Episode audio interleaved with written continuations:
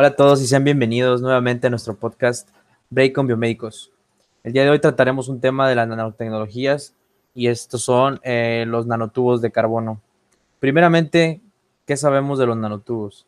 Pues los nanotubos son estructuras tubulares eh, frecuentemente o estructuralmente cilíndricas cuyo diámetro es del tamaño de, de, unos, de un nanómetro.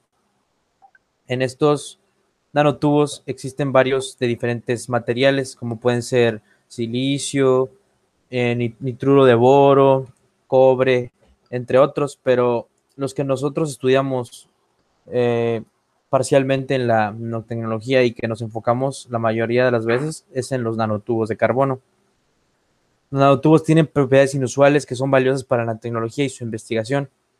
Dependiendo del grado de, del enrollamiento que estos poseen y la manera en que se conforman las láminas que esto lo conforman, es el resultado que van a tener los, diámetro y la geometría interna del nanotubo y esto va a ser eh, relevante para su estudio en nanotecnología. Y en eso vamos a hablarles un poquito más adelante.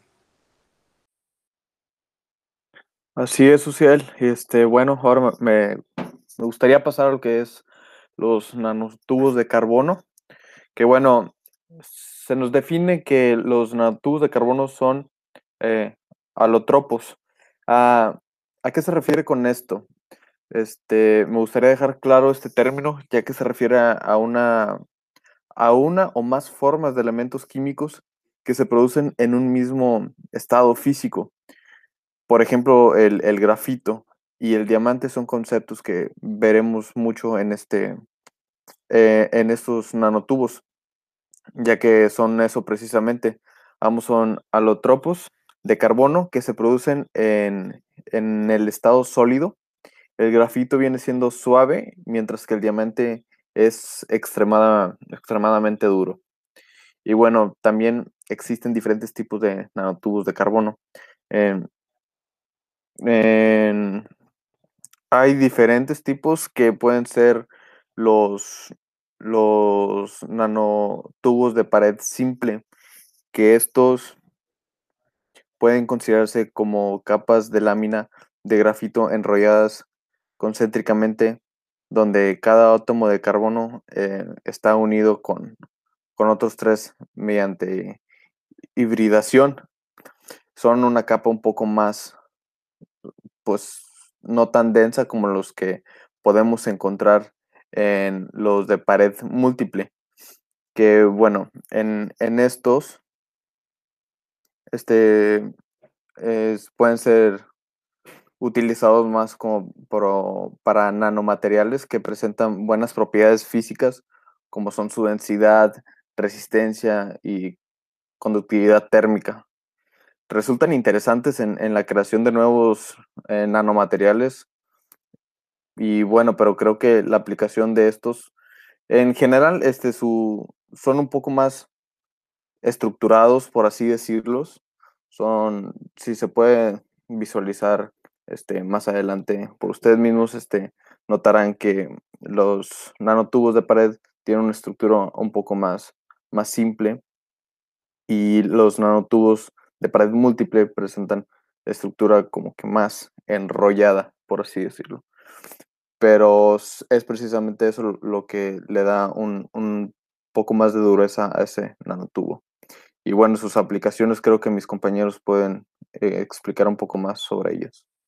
Claro, Dani, qué bien que lo mencionas. Y también hay que destacar el, hecho de que los nanotubos de pared simple y de distintos tipos de pared se pueden llamar también eh, monocapas o multicapas, ya que pues algunas, algunas veces se les denomina así por, por el tipo de estructura que tienen y la forma que estos, que estos toman, ya que los nanotubos multicapa tienden a, como lo dijo, como dijiste, es de ser, a cambiar su forma y hacerlos más densos y más prominentes, por eso cambian un poquito su estructura de nanotubos y empiezan a hacer formas geométricas distintas. Esto, esto sirve mucho en el, en el área de la nanotecnología para, para poderse utilizar de una manera más eficiente y, útil.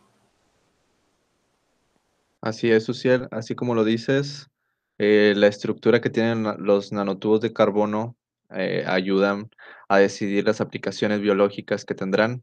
Estas pueden ser eh, diversas, Pueden incluir desde la terapia fototérmica, la imagen fotoacústica, la administración de fármacos y otras aplicaciones biomédicas.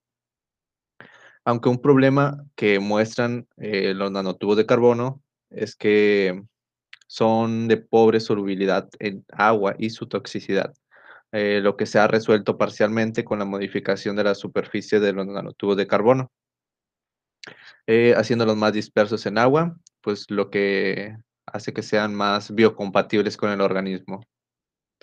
Ah, una aplicación muy importante es biosensores biológicos. Em, se ha venido adentrando eh, los nanomateriales dentro del área de la medicina y la biotecnología. Uno de ellas es la creación de biosensores para la detección de diferentes metabolitos, en que la funcionalización de los nanotubos de carbono resulta importante. También cabe resaltar que estos nanotubos eh, presentan propiedades eléctricas debido a su tamaño nanométrico, eh, lo que los hace unos biosensores ideales. Se ha reportado también eh, la inserción química de moléculas de ADN y proteínas con un reconocimiento de estas, es decir, que detectan cierto tipo de proteínas y se puede llevar a cabo un sistema semiconductor a través de los nanotubos de carbono con anticuerpos y antígenos específicos. Eh, otro tipo de biosensores que se han desarrollado y estudiado son los electroquímicos, que se basan principalmente en combinar enzimas que ayudan al diagnóstico clínico. Estas enzimas son inmovilizadas por los nanotubos de carbono y retienen su actividad de biocatalasis, es decir, eh, paran el proceso. Eh, también los nanotubos de carbono se han utilizado como portadores de imagen. ¿Y esto qué quiere decir? Bueno, em, eh, fungen también como en la, en la, distribución de radiomarcadores, lo cual se ha investigado en vivo en ratones con la tomografía de, por emisión de positrones. Y bueno, creo que todavía hay más aplicaciones, pero mi compañera Katia lo seguirá explicando. Muchas gracias, Víctor. Y bueno, sí, eh, continuando un poco con este tema, como lo hemos mencionado en capítulos anteriores, la síntesis de nanofármacos con diversas aplicaciones es el centro de numerosas investigaciones. Dentro de estos se encuentran los nanotubos de carbono modificados y pues debido a que sus particularidades eh, en, sus propiedades, como por ejemplo las características fisioquímica de los nanotubos de carbono con su tamaño nanométrico, composición química, la superficie de funcionalización y la dispersión ayudan a la administración y transporte de fármacos, lo que se ha demostrado numerosas veces en estudios in vitro, eh, pues han surgido diferentes métodos de aplicación. Y es que los nanotubos de carbono tienen el potencial de llevar fármacos en el organismo, ya que son más pequeños que las células sanguíneas. Y algunos de los métodos que se han desarrollado ha sido el unir la molécula como el ADN, los péptidos y las proteínas dentro y fuera de los nanotubos de carbono. Esto le da la capacidad de detectar y destruir las células individuales que pueden ser cancerosas o estar infectadas por un virus.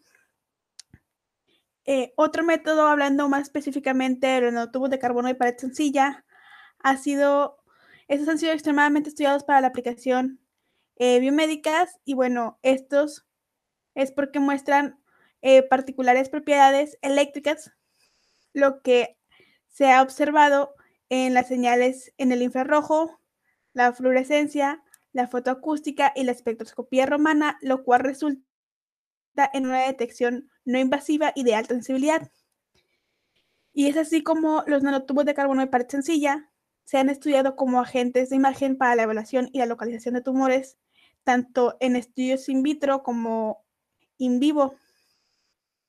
Y bueno, otro de los métodos de transporte que se, se cree que se puede llevar a cabo con los nanotubos de carbono es con la ruptura de la membrana, ya que los nanotubos de carbono actúan como una aguja eh, otro tipo de transporte es por la endocitosis, cuando el nanotubo de carbono son funcionalizados con moléculas más grandes. Esto porque algunos fármacos a base de proteína necesitan ser administrados vía intravenosa, ya que por vía oral el pH del estómago no es favorable para la biodistribución del fármaco. Entonces se cree que es una de las grandes áreas en las que se puede trabajar con los nanotubos de carbono.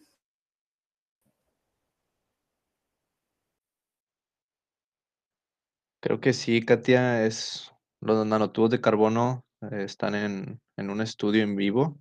Eh, han visto sus pros y sus contras, como lo es el transporte de fármacos. Pero cabe decir que también eh, la estructura del grafito puede ser enzimáticamente de- degradada, lo que abre la posibilidad de que estos, bio- eh, estos nanomateriales puedan degradarse cuando son introducidos en los diferentes sistemas biológicos del cuerpo, por lo que requiere una serie de investigación. Además de que se ha visto o se tiene planteado eh, modificar la estructura química de los nanotubos de carbono para que sean más compatibles con nuestro, biocompatibles con el organismo. Pero sí es algo que tendrá un, un excelente pronóstico. Bueno, con esto damos por terminado nuestro tema de nanotubos de carbono. Esperamos que les haya gustado y gracias una vez más por escucharnos y por, eh, eh, y los invitamos a seguir eh, investigando sobre estos temas que no solo queden en, en nosotros, sino que eh, piquemos su curiosidad y ustedes por su cuenta investigar más acerca de estos temas tan interesantes. Fue un gusto compartir esta información con ustedes y los esperamos en el próximo podcast. Muchas gracias a la audiencia y muchas gracias a mis compañeros por estar abiertos a esta información y seguir compartiendo. Muchas gracias. Nos vemos en el próximo podcast. Hasta la próxima.